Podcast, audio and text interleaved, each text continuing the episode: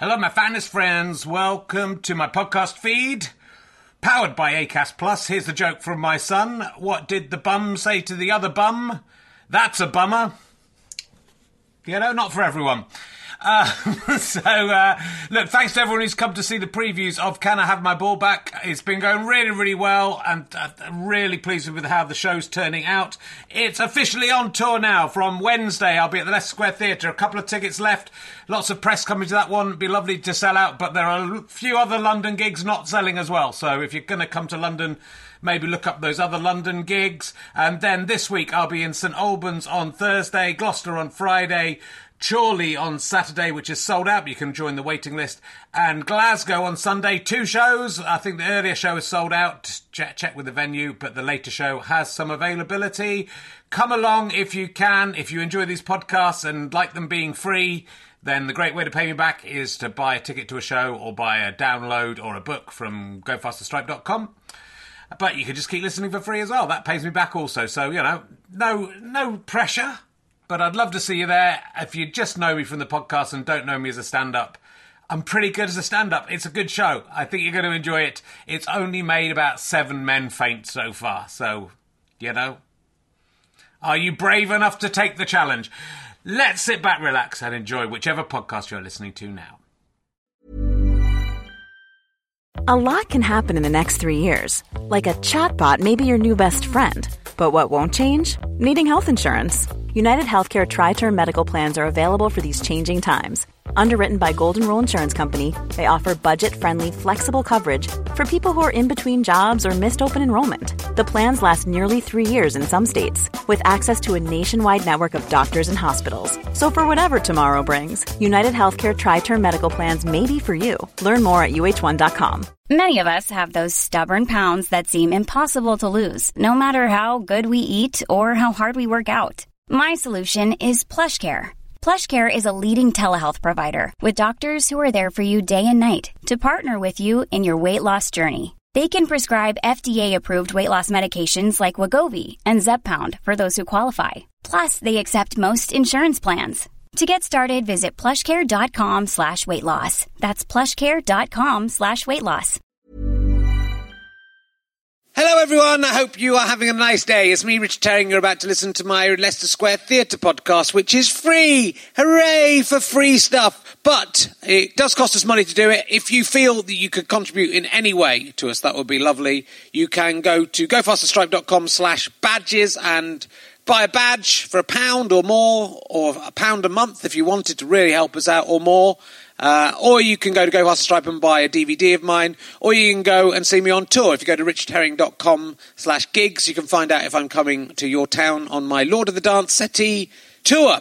Uh, and all the money you give for those badges, by the way, will go to fund future internet content. So if you like the stuff we're doing, if you think it's worth a pound a month, or even just one pound, then please go and donate at gofasterstripe.com slash badges, or just tell your friends about these podcasts. Anyway, without further ado, let us listen to Richard Herring's Leicester Square Theatre podcast. Ladies and gentlemen, welcome to the Leicester Square Theatre. Please welcome a man who currently has chafed nipples. It's Richard Herring!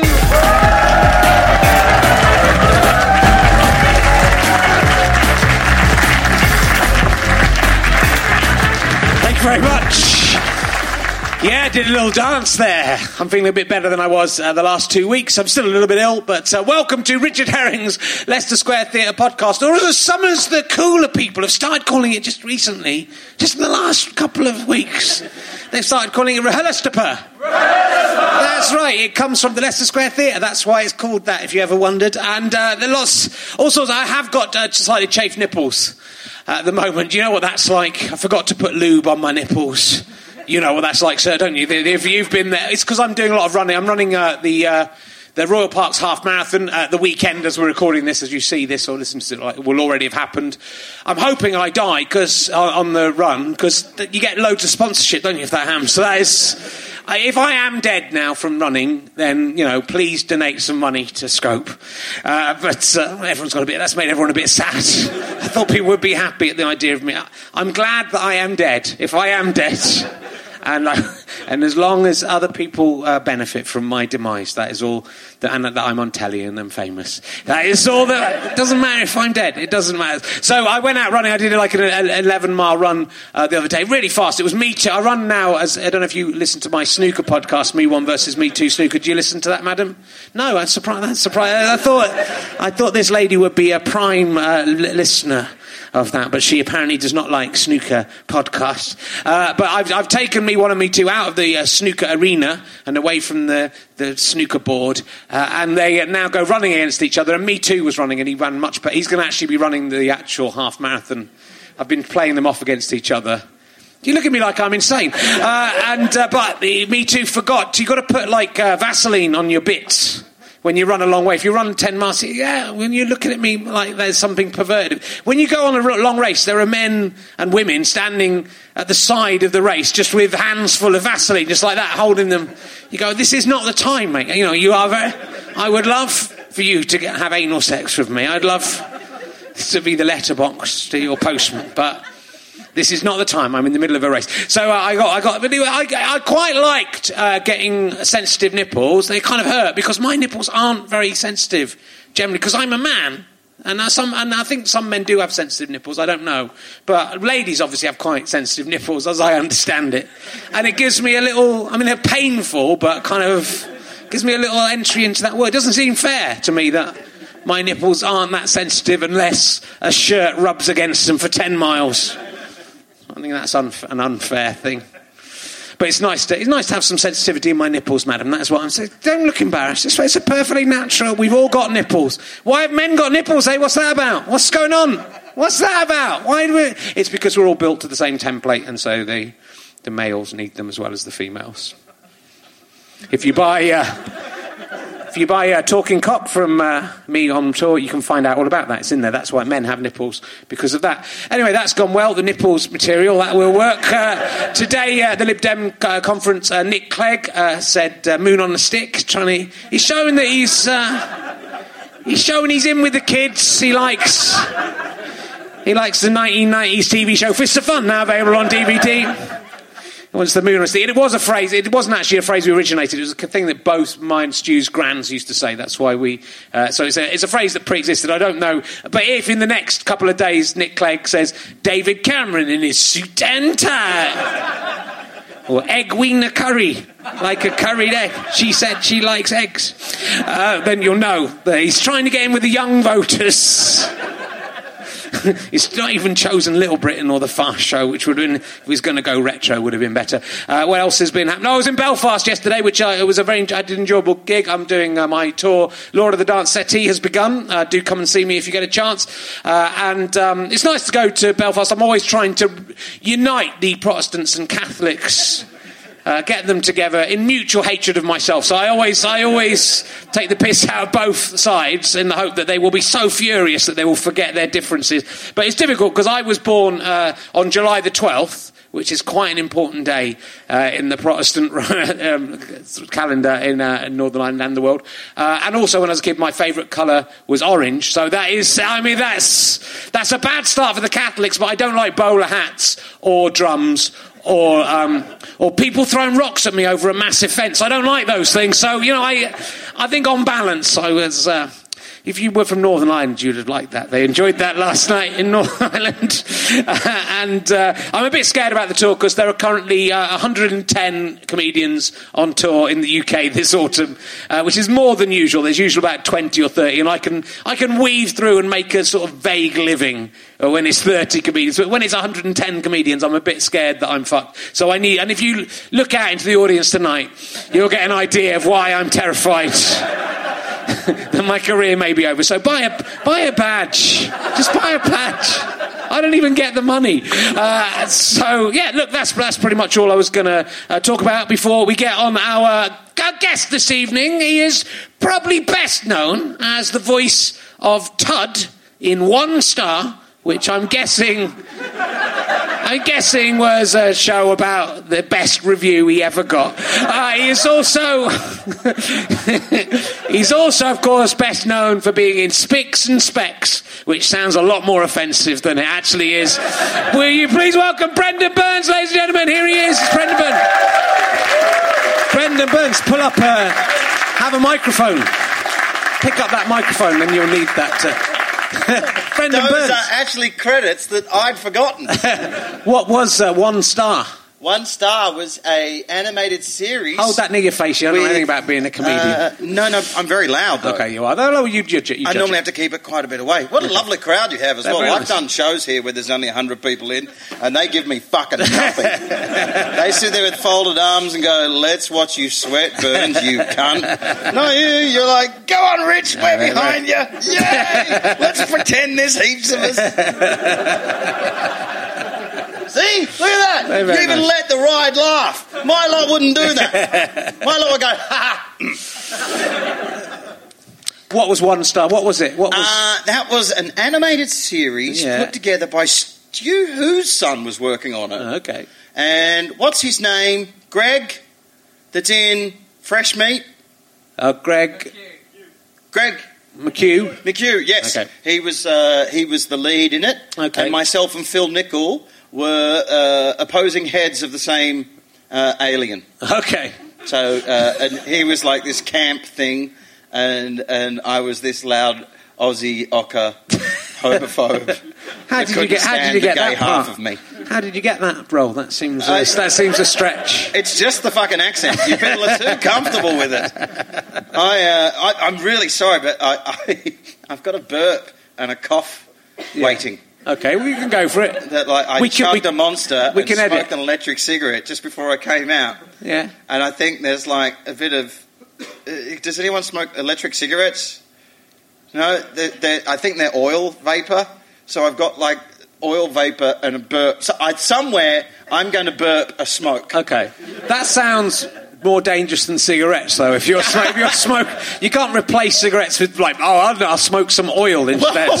You, it's a big trade off because I look like a meth addict because it gives you zits. And you have to, the first one, you have to ask for the vegeta propyl oil or something like that. Right. The propyl, uh, the one that's like, there's VG and there's PG. And uh, these aren't censorship ratings. No. And the PG one is uh, loads of protein oil in it and it gives you fucking cold sores. Right. And part of you's kind of weighing it up versus smoking, going, eh, cigarettes or herpes? I don't know. How committed am I? They tell you that when they sell them to you? Say you want, Yeah. it's good. You'll stop smoking, but you No, will no, look like um, a, they didn't know. You've got and the loads of people reported Oh, it. really? It gave me herpes, and we were going. We had no fucking idea. to be honest, we knew we were dealing with smokers. we knew you'd go through a lot. They must put herpes in it for you to get herpes off it, though. That is that must be one of the ingredients. You don't just get herpes. I think I ordered the extra herpes. Okay. or just been, you need revelations on this show, don't you? Like, Yeah, I- you need me to say I've got like what did Stephen Fry say? Try and kill himself Yeah, or something? yeah. Do you need me to say I'm in ISIS or I've got AIDS? ISIS. I started ISIS. if you chop my head off, that would be quite a good. Uh, what, a, what a coup! that would be amazing. That'll up your sponsorship. It will. Fucking cunt's headless. they go, yeah, he deserved it. And the thing you've got to cut off people's heads who aren't don't deserve it, and then that's that's to be the nicest.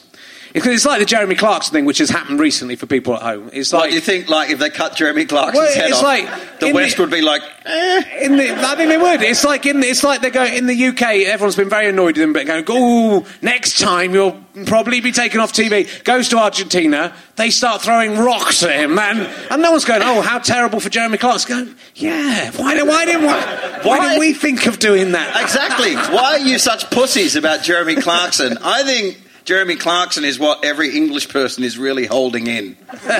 you know, just like you, you spot it when you're in Australia. If like if you get into an altercation or an argument with a guy sometimes, and then eventually like you thought you were friends, you thought you were on an even keel, and then it'll come out like, "I'm not having this from a grubby convict. We used to own you." Ah! You don't have it in you. No. You don't. No, I don't. You're, you're pretty much face value. Thank you. I. I believe in honesty, but I think Jeremy Clarkson's playing a kind of a role. You know, he- that's what he's. I, I think Jeremy Clarkson and Stewart Lee are very, very similar. but I do. I think, but one of them's left wing and one of them's right wing, and they both But say they both have a cunt of an audience. yeah, they do. But they both say, Oh, terrible fucking They both crowd. say that they both say what the thing that they know will r- wind up the the opposing. Don't get me started on Stu's audience. A bunch of fucking satchel carrying cunts. They're so fucking unfunny. They'll laugh at the simplest of subtext on the off chance he throws them a fish. fucking, fucking kill me. They're the worst. They are the, The worst people in the world. my audience are very nice people. They are, They are, they're lovely. When I do gigs with other comedians, like if I'm doing a you know an Edinburgh preview or something, the other comedians go, "Your audience are so lovely, and they get proper jokes, and they're nice, and they're giving, and they don't, they don't take the piss. They don't, you know, they, they don't laugh at everything, but they laugh at the good stuff. But they are. You notice it from the. I think Stewart Lee's audience, and I like Stewart Lee, but I don't So do like I. half of his audience. I'm talking about really, uh, but uh, they think if they think by liking Stewart Lee, that means they're as clever as Stewart Lee. No, I, I think they actually think because they've discovered a single subversive comic, that makes them an aficionado, which makes you the polar opposite of it. And then they profess to understand irony. Fucking cunts and retards. Mongs. Mongs, Richard Herring. Fucking mongs. You can say that if you wish. Yeah. I think that's. Uh, I think that's very you know insulting to with- He got into a bit of trouble over Mongate, didn't you? I d- well, I didn't really. All I said was you should think about using the words whether you want to use them. You can use any word you like. Okay. And, know- Spastic niggers on ice. How about that? That's fine.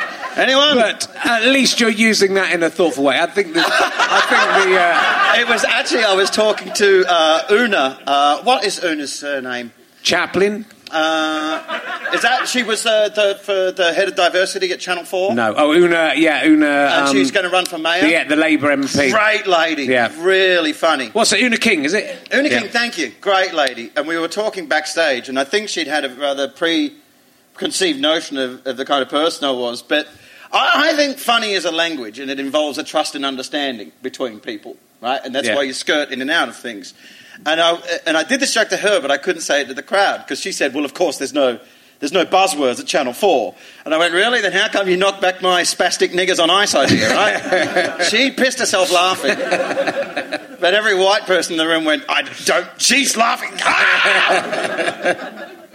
Because, like, Louis C.K. had a tough time when he first came out here. Yeah. And people didn't have the trust. I have a theory that, like, let's go back to this about the Jeremy Clarkson is, I think, what English people are holding in. Is I don't think English people, on the whole, you trust yourselves to be a decent human being.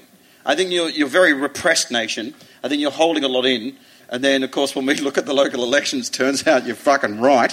wow, you really are holding a whole bunch in. I live in the East Midlands borough, and there were six right-wing parties on my ballot, and one of them, this wasn't even a name. I refused to name them, right? Uh, and this was this was this this wasn't a leaflet that was handed to me. Right? This, this, this was actually on a ballot box with a box next to it for you to tick. And it said, I am English, not European, and not British, which is a weird commitment. Right? and the not was in capital letters. And I was like, you know, when your ballot box starts to look like the rantings of a Twitter troll, it's probably time to step up. Because I, I, I guess I, I fuck with English liberals quite a bit, even though I, I agree with everything that they have to say. But there's just something that, uh, well, I, I certainly when it comes to voting, you have to understand the difference between a disappointing friend and a deadly mortal enemy. Yeah.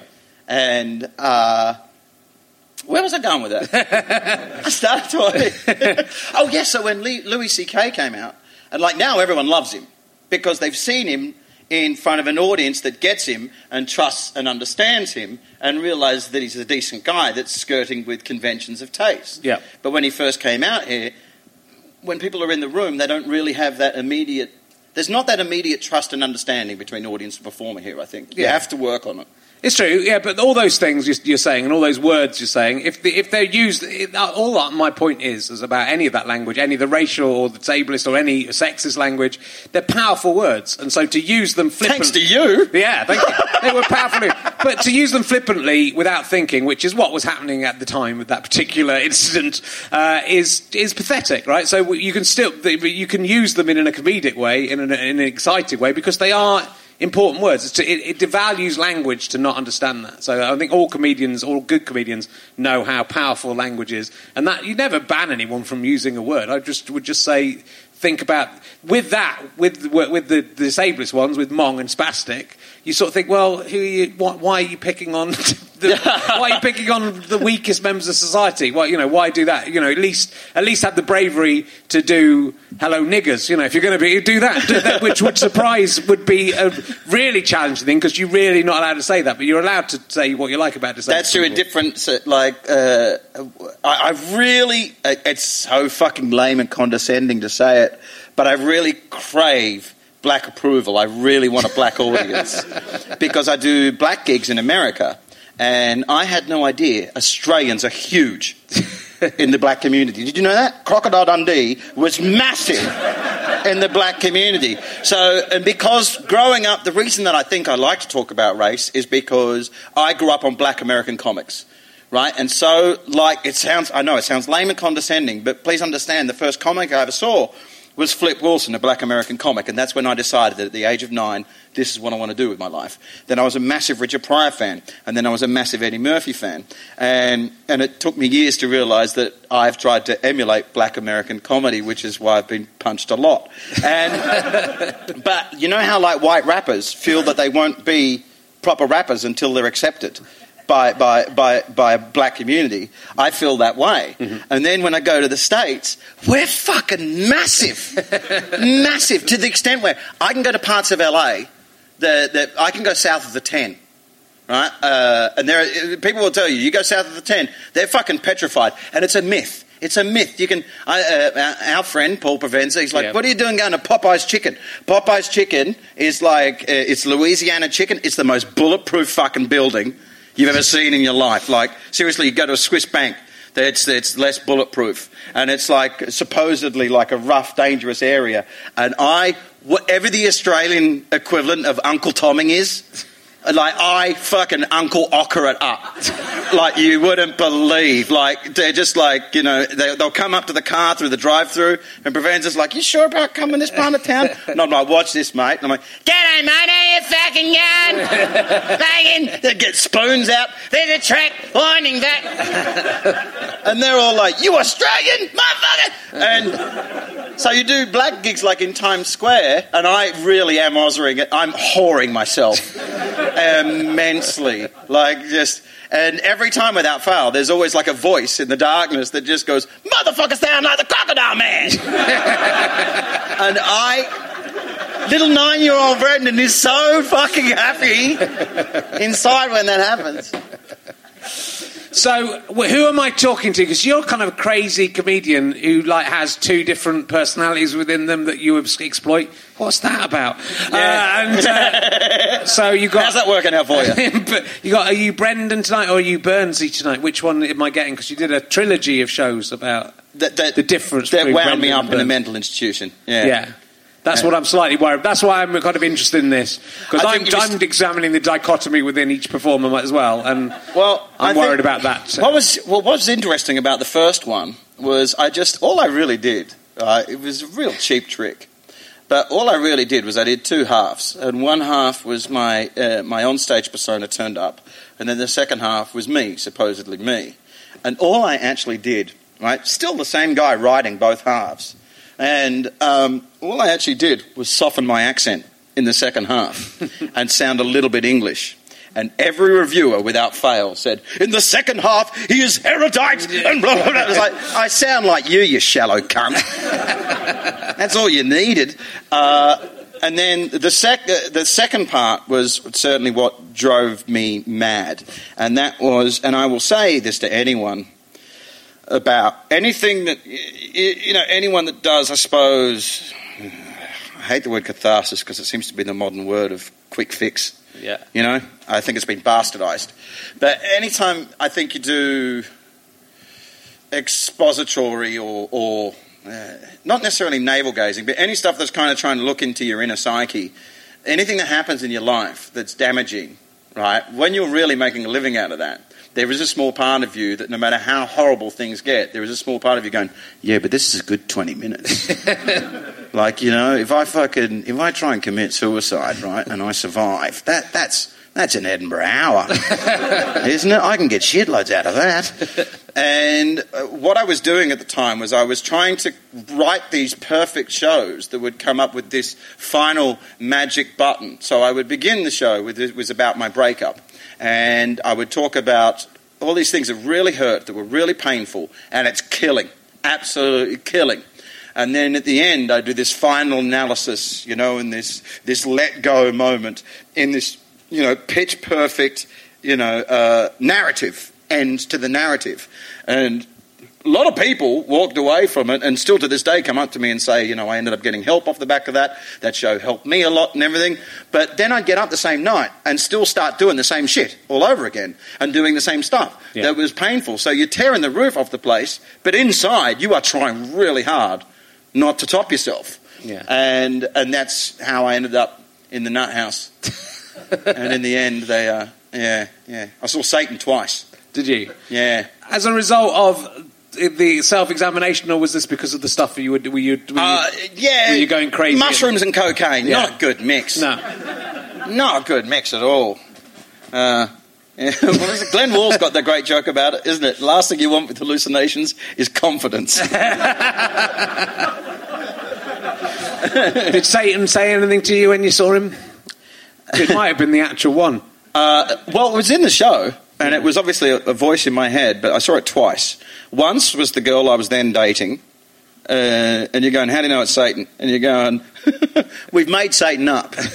and trust me, you'll know when you see him. It's very clear. And it was a, actually, it was a voice in my head, and her face just all of a sudden just turned into flames, and like blue flames for the mouth and eyes. And then there was this voice in my head that said, I will use and betray you like no one ever has. And you can't stop any of this because you care that much. And then the hallucination stopped, and everyone in the party was looking at me going, What's wrong, Brendon? and I was like, ah. Uh, and then the second time was uh, looking in the mirror. Oh no! And so it's an evil that, you know, it, it, it's a personification of evil that we've Yeah. manifested. But it's, it's, I don't, I don't recommend it. I mean, you'll get a good 20 minutes. but we were talking about the crazy side. So, Yeah. so we, we we bring it back to the, um, uh, the Englishness and working in the English circuit, we are under scrutiny a great deal. We're under uh, the, there's a critical process here that, uh, and I can't blame critics because I'm a comedian and I watch a comedian. There will be 15 minutes where my mind wanders. I can't focus on what someone's saying for an hour. You know, so that's that that is a skill. But one of the one of the worst things that can happen to a comedian is this is quoting I think George Carlin and that is one of the worst things that can happen to a comedian is worrying whether people think you're clever or people think you're a decent person. Because, uh, and it takes two decades of doing this, doesn't it, to let go of outcome, to let go of perception. Because really, jokes are all about ambiguousness, Yeah. you know? Uh, and, you know, uh, uh, uh, broken down to their most base form, it is taking something from one context, putting it in another context. Uh, and, uh, and in the UK, everyone darts around and throws irony around incorrectly, uh, professing all the while to have a monopoly on irony. Uh, I don't know if there's any irony in that. But you, you often have people kind of scrutinising you and presuming to, to comprehend your work better than, than, than you do. Yeah. And then after a while, you let that get to you and you start to then explain what you're doing because you're so worried about being misunderstood. And then I had a bit of a boon only recently. Uh, uh, I've become friends with this Canadian comedian, John Hastings. He only knows me sober and sane, right? And he keeps hearing these stories, and he's like, I just can't see it. I, I just can't see it. And then um, it, was, it was the beginning of my friendship with a, a, a, a co-friend of ours, uh, Paul Provenza. Uh, this used to be, we were talking about this before as well, right? Yeah. So uh, this used to be my answer machine message. Uh, this is back at the height of my insanity. Is my answer machine message didn't used to be an answer machine message. It was just me being really fucking outraged and angry about this pizza shop in Muswell Hill whose, whose menu didn't have enough toppings on them. And the thing that really got my gall was they had a pizza. Like, I can still go there now. Right? They had a pizza called a chicken extravaganza. Now, sir, extravaganza. to you, that conjures up lots of chicken. Lots of chicken? And what else? Maybe just an extrava. Anything goes, doesn't it? You know what's on a chicken extravaganza at the fucking pizza shop house in Muswell fucking Hill?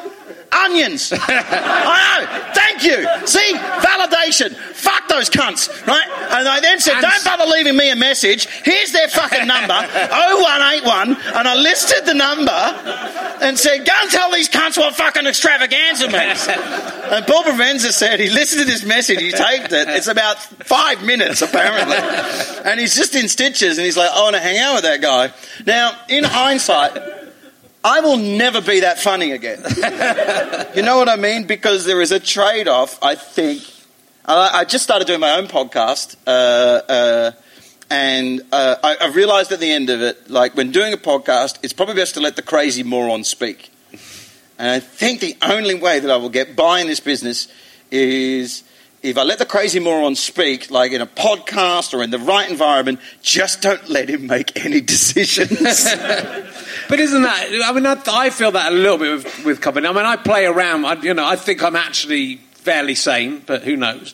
But I play around with that, you know, craziness because that is that's part of what it is. But I felt like doing comedy is a way of just of getting the genie in the bottle. You know, I was just annoying when I was a kid because I was trying to be funny all the time, right? And being on stage allowed me to do all, what, everything I wanted to be as silly as I liked on stage, and then I could come on stage and be a, and not be that prick, you know. Yeah. So I think if you can if you can actually bottle it and get it get it into a performance Exactly. and you know the limits of it, I think you can play. I don't want to really necessarily, yeah, go on, go crazy in the podcast. oh, and now it's spilled out into real, the real and the devil's back, and I'm talking to the devil. people, uh, people do worry about me sometimes. Yeah, well, you know, but it's It was just touching. but you're, but you're, you are playing with something. I think we, you know, and I, in my stupid stuff, when I, when I'm doing the me one versus me two podcast at its best, I don't really remember anything about it afterwards. That's because I, because I've inhabited both of the characters Yeah. properly. And I don't really know what's happened. I'm certainly not going to fucking listen back to find out. Yeah. Well, the only the only time it ever gets worrying when you divide the onstage and offstage personas. Yeah. Like I mean, like even when Stu says uh, Stewart Lee, the character, Yeah. I almost want to say to him, How, "How's that working out for you? How- How's that little fake get out clause?" because really, we're speaking from the gut, and there's probably more reality, uh, more authenticity. I heard something great on Doug Stanhope's podcast, or I think he was doing Doug Benson's podcast only recently, and he said, funny thing is, like the first night I ever got up and did stand up, right? Uh, I, and I was like this too as well. I thought I was going to be a fucking genius.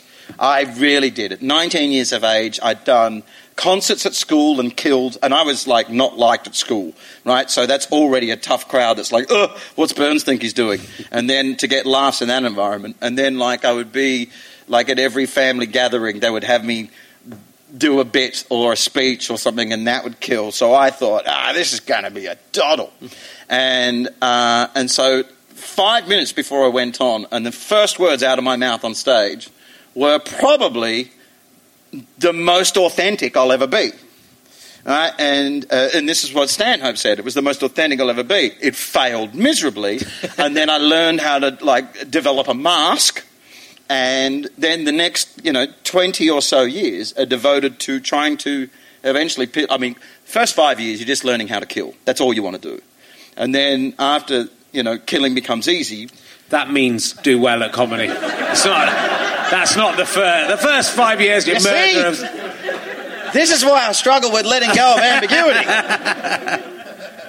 The next 15 years, you're just getting over it, trying to forget about the victims and then around yeah and then you know and i think and maybe like uh, I, think anyone thoughtful or, or or or generally as well someone that's always been a fan of the art uh, somewhere around the 10 year mark there's a malaise where you are just like ah what are these people fucking laughing like i tried to go back to the circuit this year and it's gotten thinner skinned and dumber and i just I can't do it. I, I lack that skill of just Sharon's and Tracy's of just, I'm getting married, I'm Gonna get fucked in a bin! Aren't you? Just like, fuck you, Tracy, and you you should never have to perform comedy in front of people that are wearing hats that require electricity.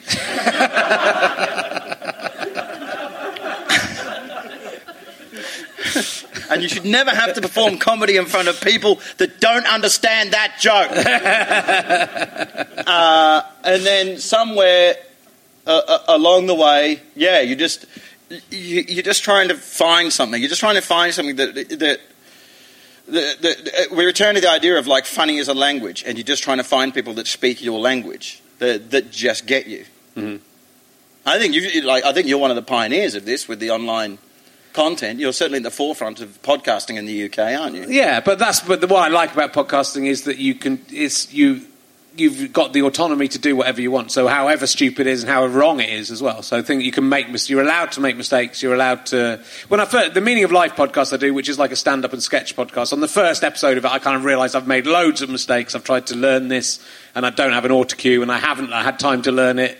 Uh, and you know, I, if that had been a TV pilot, I'd have been thinking, oh fuck. I mean, A, I'd have had, a, I'd have had an auto cue. But if it had been a TV pilot, I would have been thinking, oh, fuck, this is a disaster because this isn't what I want it to be.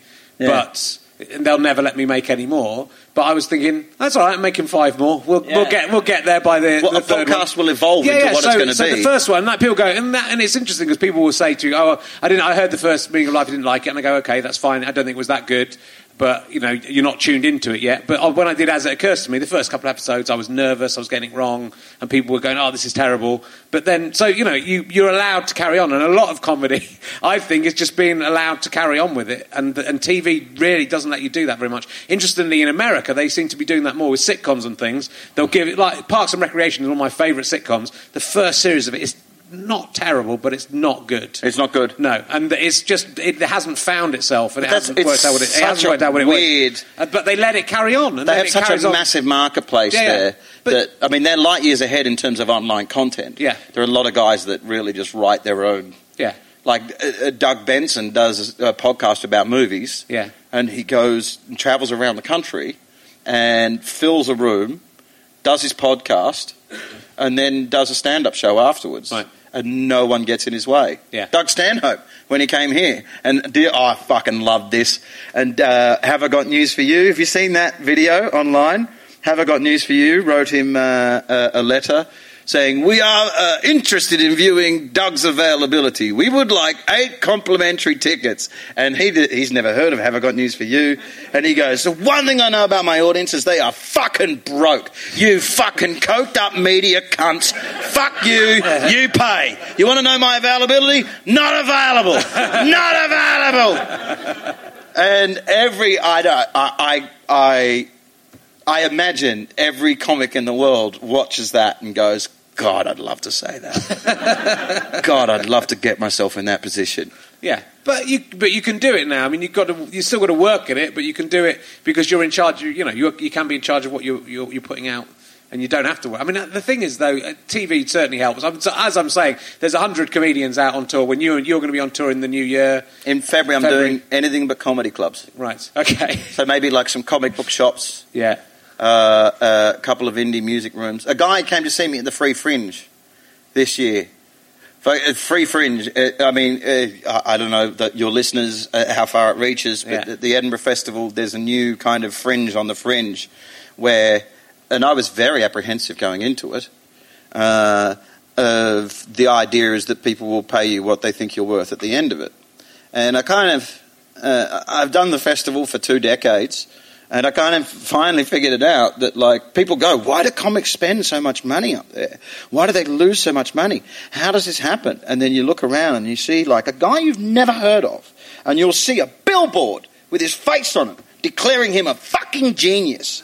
And that's why people spend all that money is so that you can delude yourself you're famous for a month. And I've done it. I've done the big venues, and people call me Mr. Burns, and people come up and ask for my photo, and they, you know, and then and you go home, and then you just and, and no one calls you Mr. Burns anymore. it turns you're not famous. It turns out you're not famous, and you owe twenty fucking grand. and everyone goes, "There's always a bit of a, a, a depression after Edinburgh." No fucking wonder. and then this time around, it was just me. I didn't. I, I didn't hand out a single flyer. I didn't talk a single person into the room. My venue was impossible to find. It actually wasn't at the, the address that it was listed at. Seriously, you go to the address, then there was an alleyway that was a dead end, and then a piss stained alleyway off another piss stained alleyway, and then you turn left and right, and then David Bowie asks you a riddle, and then. So by the time the audience turned up, there was nothing but die-hard fans, and they were already excited. And, and I didn't have, anytime anyone sat there with folded arms, I would just go, give me 20 pounds or get the fuck up. I, I, I didn't have a single argument with a punter. Because I, I agree with people in that marketplace. If you see a comic that you could have seen 3,000 comedians and you fucking hate the guy and it costs you 15 pounds. And it's also, you are so conspicuous. Like if you're hating this, it's pretty dark. You can wander out. But if you're locked in a room with me and this annoying voice for like an hour Yeah. and saying, you know, rather ill informed shit about everything and nothing that I have no right to be talking about, and you are locked in there for two, two you know, for an hour, and it's a 200 seater, and if you get up to walk out, uh, uh, uh, you know, everyone's going to notice, and you spent 15 pounds, and there was 3,000 other shows you could have seen. And anytime someone comes up to me afterwards and goes, fuck you, I fucking hated that, it's a little part of me that's on their side. I've just, it's like, I saw Spider Man 3. You know, and if Sam Raimi was in the room when you saw Spider, wouldn't you go, How did you fuck up Venom? It was in the books. You didn't have to write shit, you prick. So you had a good time in Edinburgh. I had a lovely Yeah. time.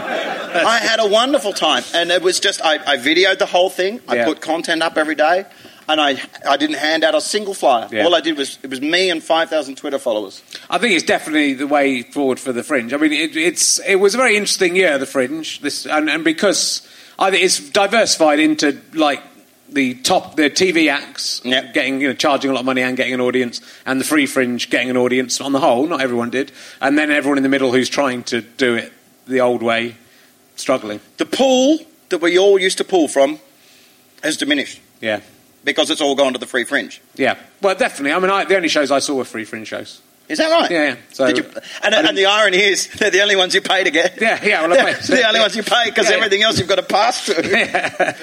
and there's something beautiful in saying to, you know, a room full of people at the end of it, you know, and and and I, I, I looked forward to going to work every day.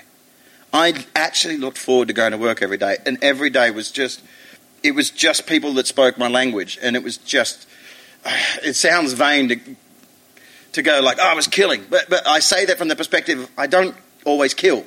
You know, I it, see, you know, I'm not for everyone. It's a 50 when I go on the road or I'm I'm speaking to people that aren't there to see me. It's a 50-50 shot at best. I'm not for everyone. And so to kill every night and then say to that audience, you know what? If you are in pain from laughing, you know, pay me what that's worth. Pay me what that's worth to you because I'll be honest, finding people that speak my language is absolutely priceless to me. You are completely invaluable. And, um, you know, and sometimes someone would walk by and go, I fucking hated it. I'm not giving you shit. And I'm like, cool, deal. Don't come back. Don't want to see you again. And I have freakish facial recognition, so don't fucking try. I actually do. Dear, would you recognise anyone who didn't Uh, like your show? But is, is there Even if they were wearing a, a false moustache like that. Uh, no, as long as people are where I left them. Like, he, like he's been before. You have, haven't you? I've seen you before. Yeah, yeah, yeah. He's been. See, Yeah, he always, he always sits in the front row. yeah, yeah. He's a front row guy. So I, it's true. Front row people I recognise. To the extent I'm. The joke is, I'm so painfully unfamous, I recognise the audience. Yeah, I'm so painfully unfamous. I know the names of Andy McCage. And, uh, I, can't oh, actually, really? can't, I can't name most of. A, I know their jobs. There's a butler, there's a butler there. Uh, so, But I, the, the, the recognition comes down to as long as they are where I left them geographically. Yeah. But I, uh, I actually recognise a guy who keeps getting dragged along by his friends in an attempt to convert him, who fucking hates me. And every time without, he'll sit there with folded arms and he's like pushing his eyes in the back of his skull. Going, when will this convict cunt shut the fuck up? And every third or fourth joke, his mates will nudge him and go, how about now? And he's like, nah, still fucking hate him. And the thing is, and then eventually I'll go, hang on, you're the guy that hates me. And then he pisses himself laughing. so I can't dismiss him as having no sense of humour because, get this, I've seen him laugh at his own discomfort five times now. and wait for it, at two DVD recordings. That's commitment. That is. Uh, how sensitive are your nipples? Uh, they used to be, they? but everything's kind of like. I did a lot of fucking in the 90s. Right. And a lot of fucking, a lot of cocaine, a lot of mushrooms. And did the, the what you got, you got your nipples squeezed so much they lost their sensitivity? All my erogenous stuff is kind of fucked really? off. Well, that happens. bit numb. But my my nipples have never been uh, sensitive, and I and I, I I well, I just wondered whether that was normal. Well, Actually, I could way. go to a doctor, but what I'm going to do is just ask everyone from now on about their nipples, Well, including at- the women. Look at this way. You're no longer a slave to the temptations of the road. No, well, I'm not. No, but I, that's. But I never was from the nipple perspective. It was never. It was never the nipples that were attracting. I'm thinking, can't wait to get out, out this No, gig no, and have my nipples tweaked. because Like- if that happened, I just go, no, no, it's not really doing anything for me. my wife, my wife's hilarious as well because I toured Australia with Mick Foley, who's a WWE wrestler, right? And uh, the first thing she said was, uh, she goes, "Now listen, when you're touring across Australia, you're not going to get sucked in by all those groupies, are you?" And I was like, "Honey, I, I'm flattered that you see the remnants of handsome." but it just doesn't happen anymore. Yeah. I'm not pretty. Uh, this is this age, this face is not age. I used to be fucking gorgeous. I did seriously. Uh, there was a time I could ejaculate mice, and you would cut your clit off to make a happy hat for them. Right? And You were you were a good looking young man. I was fucking sexy. You I know I'm I'm very rough looking now. I've not aged That's, well. there's a sexiness to that, but I, yeah, I, but I don't. I was discussing this with my uh, taxi driver in Belfast. Uh, that I, it just But you, you used to be pretty. that you used to be pretty. So remember how pretty Brendon Burns used to be? I bet he's not getting anything now.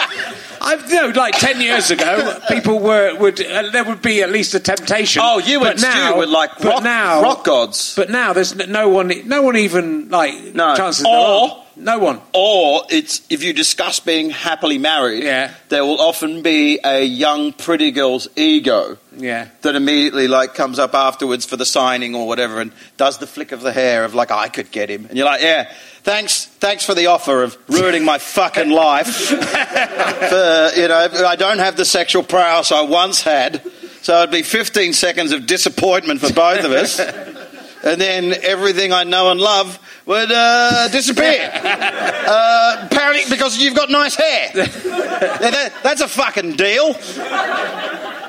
I wouldn't mind if they did it. They don't. I, I wouldn't go take. I just would like them to come up. They don't do that to me anymore. They don't come up and even bother trying that. Do you talk I don't about being happily married? I, I do. Yeah, and talk about all sorts of things. All like my happiness, Maybe- my life, and they they're Ah. not. In, they've lost interest. Ah, ah, ah, ah. It's because your nipples are gone numb. So you've, you, my friend, former comedy rock god, Yeah. because you were in the nineties. You and Stu were pretty much the closest we had to it, right? Uh, you did. You, they were, weren't they? Right? There, there are some ladies here that past guy's, their not prime in, that remember. guy's nodding a bit too enthusiastic there for my liking. I must admit, there are some younger women here going, I don't, if I was a child. I, I just like podcasts. Big into fish. But even I was Googling herring. even eight eight years ago, eight years ago, girls were interested in me, and now they're not. I'm, I'm, No, I'm but my friend- girls. I've got, to, I've got to clarify that in the current environment. Here's what I'm Women putting to you. me. Here's what I'm putting to you.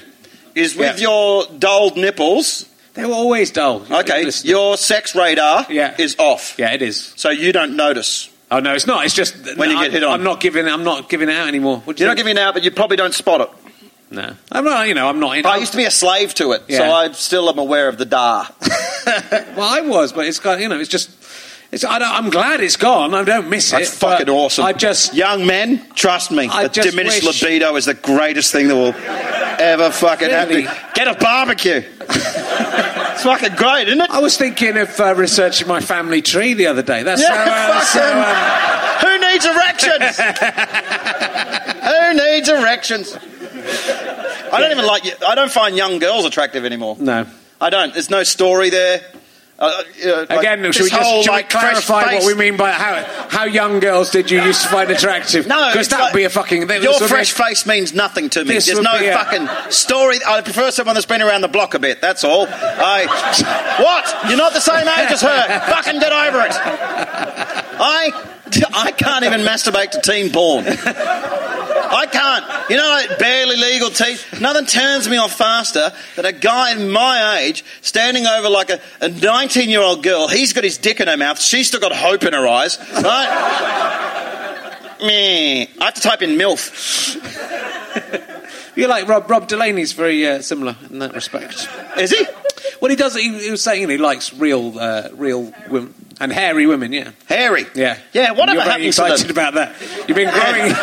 Your eyebrows growing did all your bodily hair, especially. You did give something away there. I must admit, you went and hairy and raised your eyebrows and went. Notice these are full.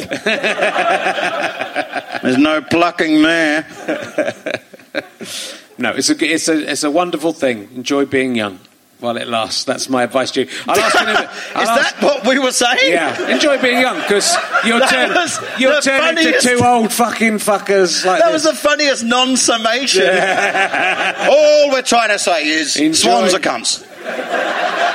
they fucking are. They are. fucking look at them. They like they look. They look- they act like they know that to bother them is treason, and they don't have any natural predators. I fucking and when I'm down in the West Country, one guy was like, "Oh, they'll break a man's arm, arm in half." Uh, and I'm like, uh, being Australian, I'm like, I'll fuck a swan up. and then I tried to knock one out. This, is the night I invented the drink called the Flaming Burnsy. And it's basically ouzo and tequila, and you put it in your mouth and then set it on fire. And uh, and then I, it, someone told me about like swans being, you know, bothering swans being treason. So it was about 5 a.m. So I go down to the lake outside the, the bar where I was working in Exeter, and there's swans everywhere, and they were fucking just. It's like they're leading with their chin. They just look like. Don't, doesn't anyone else want to? Don't you see a swan? You just want to punch it in the fucking head and just like go, look out! You're fucking asking for it. It's no bird should like birds should be like this. Swans are just like, yeah, fucking protected by the queen, you cunt. Come on. They're cocky, so I went down to come try and knock one out. I, gen- I genuinely did. See, I told you I'll never be this funny again. and, and the thing is, the lake, I took my shoes off, and the lake was filled with swan piss, and I cut my foot. And then, because I got drunk, I went to bed, didn't get a swan, and then woke up the next morning with an infected foot, and I had to go into a pharmacy and go, What do you get for like swan piss? and this fucking. and a group of people, people suddenly gathered. And for some reason, I felt really naked because I had my foot out. Because, and it was the West Country, and sure enough, everyone went, "Oh, you're bothering a swan? That's treason." And it's like they'll break a man's arm, you know. I'm like, I fucking know. I kind of enjoy that anecdote because I found your West Country accent very offensive. it's about as good as your Aussie.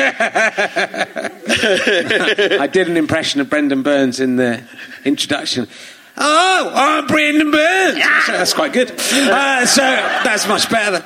I like showering. Are you ever mistaken for uh, a celebrity, another different celebrity than you are? Than I am. Yeah. You ever mistaken? Because I'm mistaken for Charley Boorman all the time, and sometimes Brad Pitt. Uh, Charley Boorman.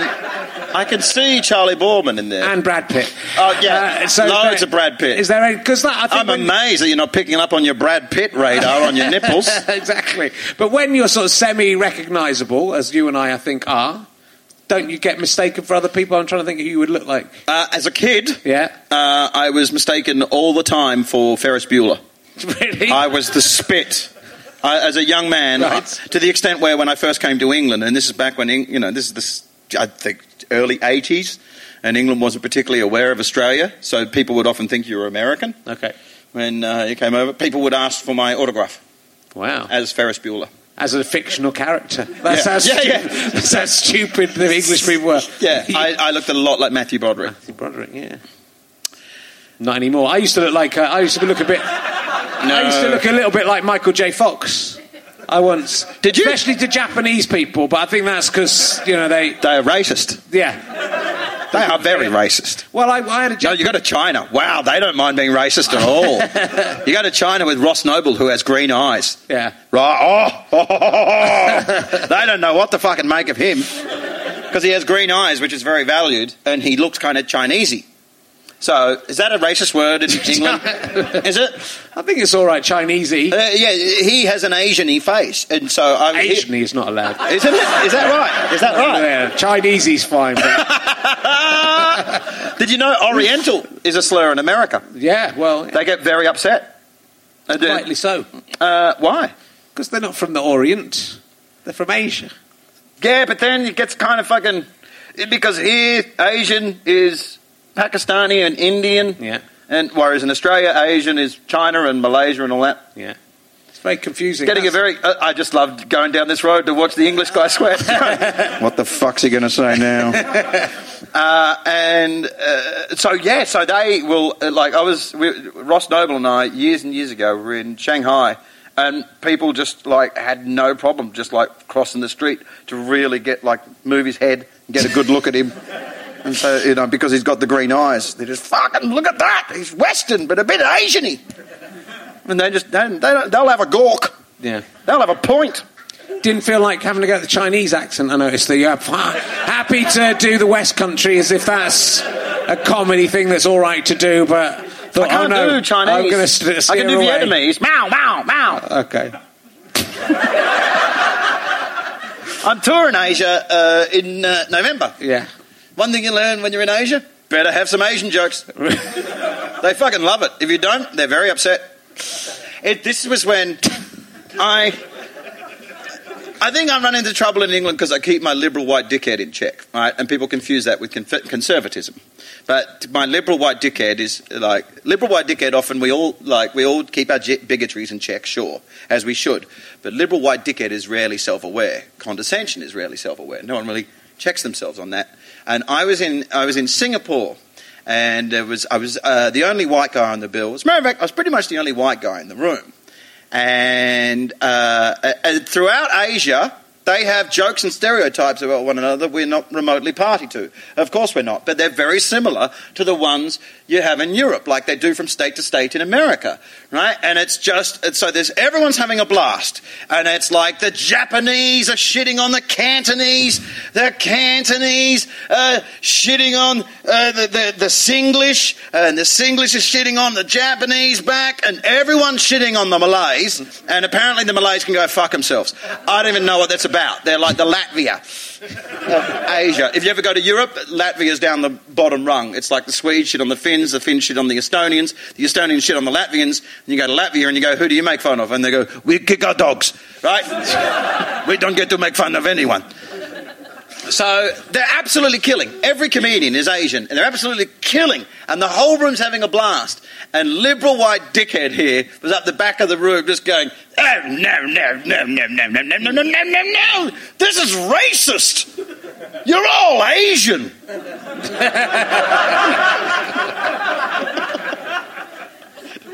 And that's when I went, oh, yeah. I think I might have caught myself in something there. So then I got up and told him that that's what I was thinking, Yeah. and I got beat up. You're all Asian-y. That's what you said. That's what you're going to trouble. Look, so I got to do the voice, just don't pull the face. oh, shut the fuck up. You're not remotely upset.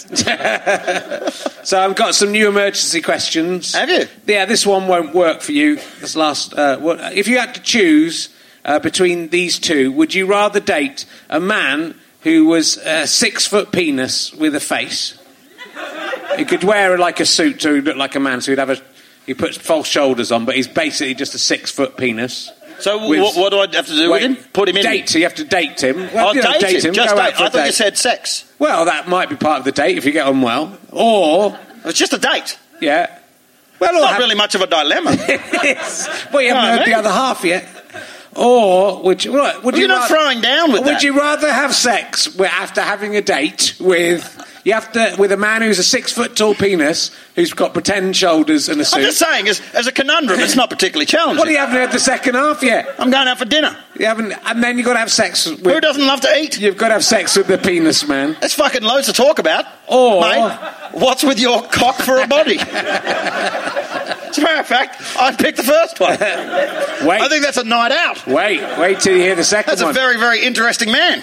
or He's all cock. or this one, a man who instead of a penis has a tiny man there instead. oh. oh.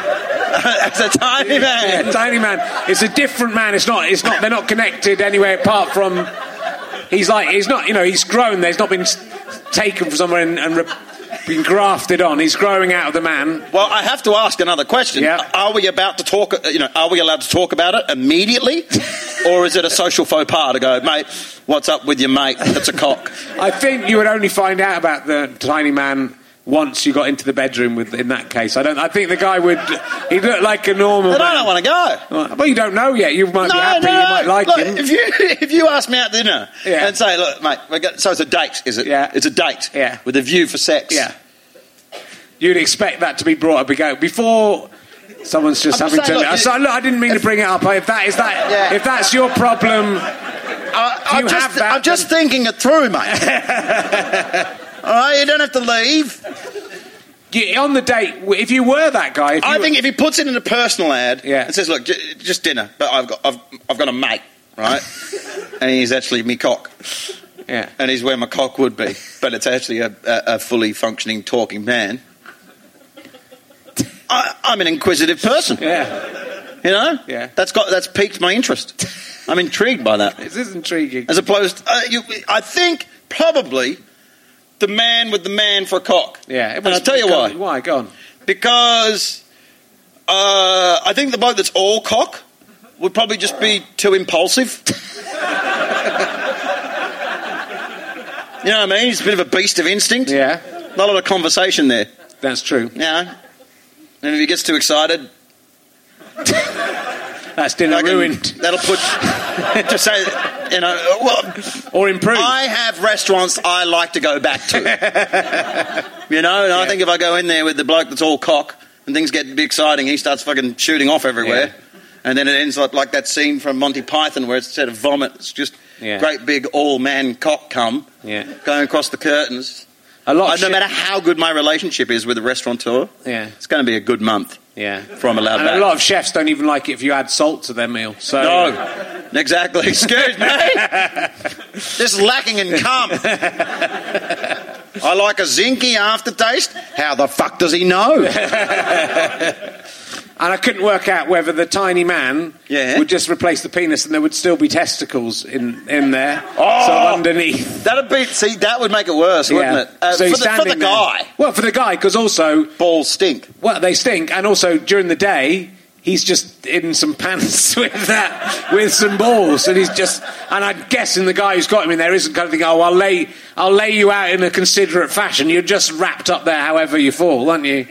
And sometimes you just could be all bent around. There's a ball in your eye hole. It wouldn't be nice, even if you even if you find a you know even if you could fit right down the side of the trouser leg, it's still not going to be it's still not going to be fun. Down the times you're not let free are going to be. I feel sorry for that guy. That's why I don't think I could date that guy because I you- feel sorry for the tiny guy. Do you feel sorry for the tiny guy? I would. Uh, He's a the rest of delight. He's a party trick. He's the fucking human being. He's the popcorn joke for real. He I know, but the one in your popcorn's eating me. No, all right. You don't know the joke? Oh, Tell him a joke. My oh, oh, my Give wife told me the joke. cutest paedophile joke. right? I know that sounds like a misnomer, but this is actually adorable. Is a little boy. He's uh, begins with a little boy. Always does, eh? Uh, a little boy. He lives near a motorway services, and he find a, he finds a welder's helmet. I'll have to talk through some of the visuals of this for the podcast. Obviously, he finds a welder's helmet. well. So he, uh, he pops on the welder's helmet. He's playing around with it. Right. Uh, a trucker drives by, and he goes, "Hey, wh- uh, where do you live?" He goes, "Oh, a couple of minutes up the road." And he goes, uh, "Do you want a lift?" And the little boy goes, "Yeah, sure." So he's sitting in the car, and then the trucker like goes, "So, do you know what? Uh, do you know what sodomy is?" And the little boy goes, "No." And the trucker goes, "Do you know what? Do you know what buggery is?" And the little boy goes, "No." He goes, "Do you know what a paedophile is?" And the little boy takes off the helmet and goes, "Look, mate, I got to be honest. I'm not a real welder." Isn't that the most adorable paedophile joke? Well, out of all the paedophile jokes, Out of all yeah, the yeah, out of all of the that is the most adorable paedophile joke. it is. It's, It's really cute. and then the truck driver rapes the boy. No, no. The truck driver then is uh, seeing as he, he's been dressed in such an adult fashion. Yeah. Obviously, that turns him off. Okay. And just drops the kid home, and he lives happily ever after. Or No rape in that. What if the truck driver has a tiny man for a penis? Well, then all bets are off. it would be very confusing. Right. Well, look, um, we're going to have to. Uh, you've done a joke. We after an hour, you've done one joke, and that is. That's how I roll, ladies and gentlemen. if you go and see you on tour in uh, Curry House or where, In so where- curry where's, house. where's your? It's in February, but Yeah. uh, if you want to stay in touch, you can go to the brendonburnsshow.com website, and there's loads of content. And there's a podcast out now. Are you called? Is your website called the Brendon Burns Show.com because of the Brendon Burns at New Zealand uh, politicians already taken that domain? No, no, no, Is- no. are you- I, I think I'm the bane of his existence. Is it because the uh, Welsh fine artist has already taken that domain? Here's how little my dad and brother, my dad, God rest his soul, my dad and brother understand what I do for a living. Right? They were, they were both back in Australia, and they were asking me the Google game. And they said, uh, you know, oh, who do you, uh, you know, when you Google me, you know, my dad said, you get this, uh, you get this professor in Minnesota. And my brother goes, yeah, you Google me, and you get this, uh, this moose hunter in, uh, in, uh, uh, in Canada. And they said, who do you get if you Google you, Brendon? I went, fucking me. and they went, ah, fuck off. I went, not like that. I'm the number one Brendon. With an O. With an O, yeah. There's not a lot of competition. How, what number Are Richard you, are you? are you ever confused with the IRA bomber who blew himself up with his own bomb? He's, he's AN, isn't he? He is, yeah. Yeah. But that is still confusing Oh if my someone God, says that is so "Are you- telling." are you-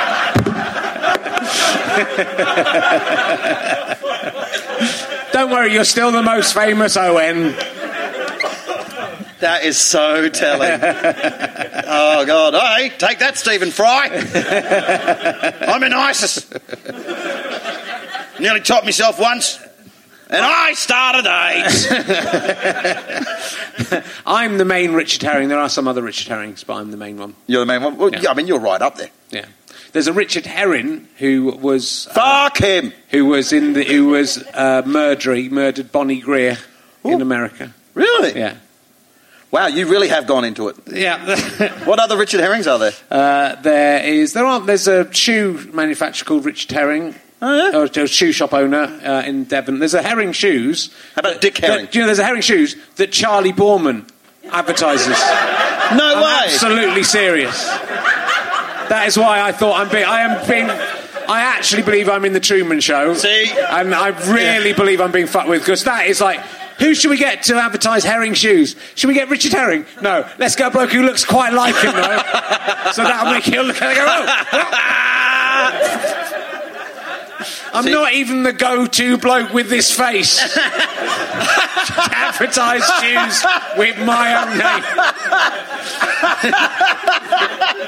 I'm not the go-to bloke with this face. Please entitle this this episode that. I'm not. Oh my god! So I was in I was in Belgium uh, on Saturday, and there was the spit of Russell Crowe. There was a, a Dutch comedian. Uh, Dutch comedians and Belgian comedians are lovely when you arrive. They're so welcoming because their audiences are horrible. So they are like, ah, hello, funny person. You will laugh when I make joke, right? And I don't know why I made him kind of Chinesey, but, but this guy was the spit of Russell Crowe. I mean, there's clearly genetic information shared because he also had Russell Crowe's very, you know, signifiable, very recognizable, dulcet tones, but in a pitch perfect Dutch accent. And he's on stage and he's killing, talking in Dutch. And I walked on and I went, oh, how much is that guy like Russell Crowe? Like, either he's not Russell Crowe or Russell Crowe's just really good. they gave me the same response. I think it was a better joke. I think it was a better joke. That lift, Should have, lift you should have ended on the uh, paedophile joke. That was the, that that worked. That got a good. That was someone else's. someone else's joke. You should just do other people's jokes. That's that's the lesson we've learned here today. Just get your wife to tell you some jokes she's heard in the pub, and then go on stage and tell them. Forget all this. I'll tell you a du- funny thing my wife once. Have I ever said this on the podcast? Oh, you're trying to wrap it up. I am, but go on, do it first. I am, but I knew it'd be difficult. I'm sorry. It's all right. Yeah, you want to hear this? Yeah, on. Okay, so as you know, I'm partial hearing, right? Yeah. I have a hearing aid. Turns out I've been deaf for years. No one in my industry was surprised. But the straw that broke the camel's back was my wife and I were at the UFC. And uh, it's, it's, it's one of the most anticipated fights in mixed martial arts history, right? And it's just, uh, to, to put in perspective how anticipated it was, 9,000 people turned up to the weigh in. And it's just American fans and Brazilian fans. And there's just this deafening gladiatorial fervour. And during the weigh-in, Anderson Silva shoulder, cha- shoulder barged Charles Sonnen in the chin. No one expected it. And the place is just, ah, ah, ah! and the commentator goes to interview one of them. And my wife goes, oh, don't start screaming while he's interviewing him. I can't make any of this out. And this is before my hearing aid. And I'm looking at the monitor, clearly, and I, and I went, he said, Charles doesn't respect the UFC, he doesn't respect MMA, and tomorrow I fight. And then my wife and I are like, holy shit, I can't hear you or my son if you're in the next room because it's so pitch affected. How the fuck did I make that out?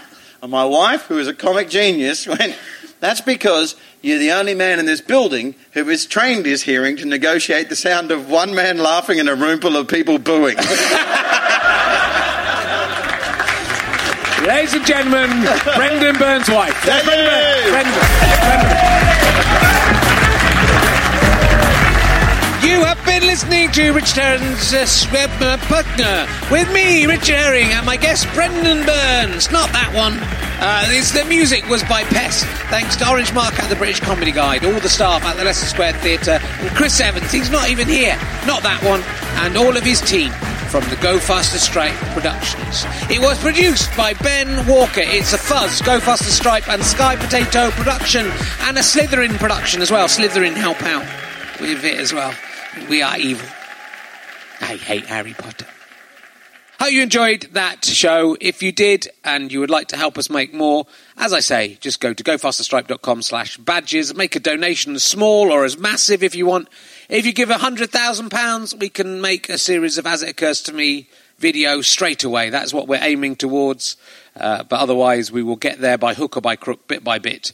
If you like this stuff and want more, then just give a tiny amount of money. There's 150,000 people listening to this. If you all gave a pound a year, we would be laughing. And not because we'd be keeping the money either. We'd be spending it on the internet. That's the kind of crazy dudes we are. Thanks. Bye.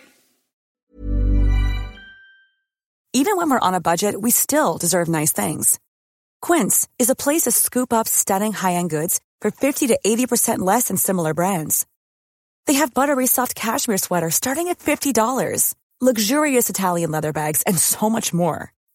Plus, Quince only works with factories that use safe, ethical, and responsible manufacturing. Get the high-end goods you'll love without the high price tag with Quince. Go to quince.com slash style for free shipping and 365-day returns. Imagine the softest sheets you've ever felt. Now imagine them getting even softer over time. That's what you'll feel with Boll and Branch's organic cotton sheets. In a recent customer survey, 96% replied that Boll and Branch sheets get softer with every wash. Start getting your best night's sleep in these sheets that get softer and softer for years to come. Try their sheets with a 30-night guarantee. Plus, get 15% off your first order at bollandbranch.com. Code BUTTERY. Exclusions apply. See site for details.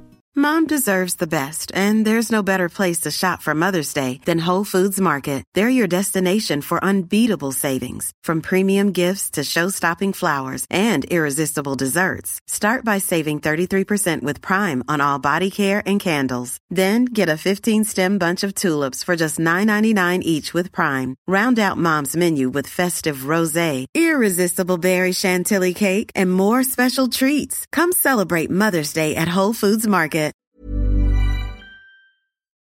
Thanks again for listening to the podcast. richardherring.com slash ballback slash tour or richardherring.com slash gigs for all of the information on the tour. GoFasterStripe.com for lots of downloads and books and lots of fun. Thanks for listening. Go and listen to another one. Tell your friends about the show. Tell your friends about the tour. I love you all. I'm out.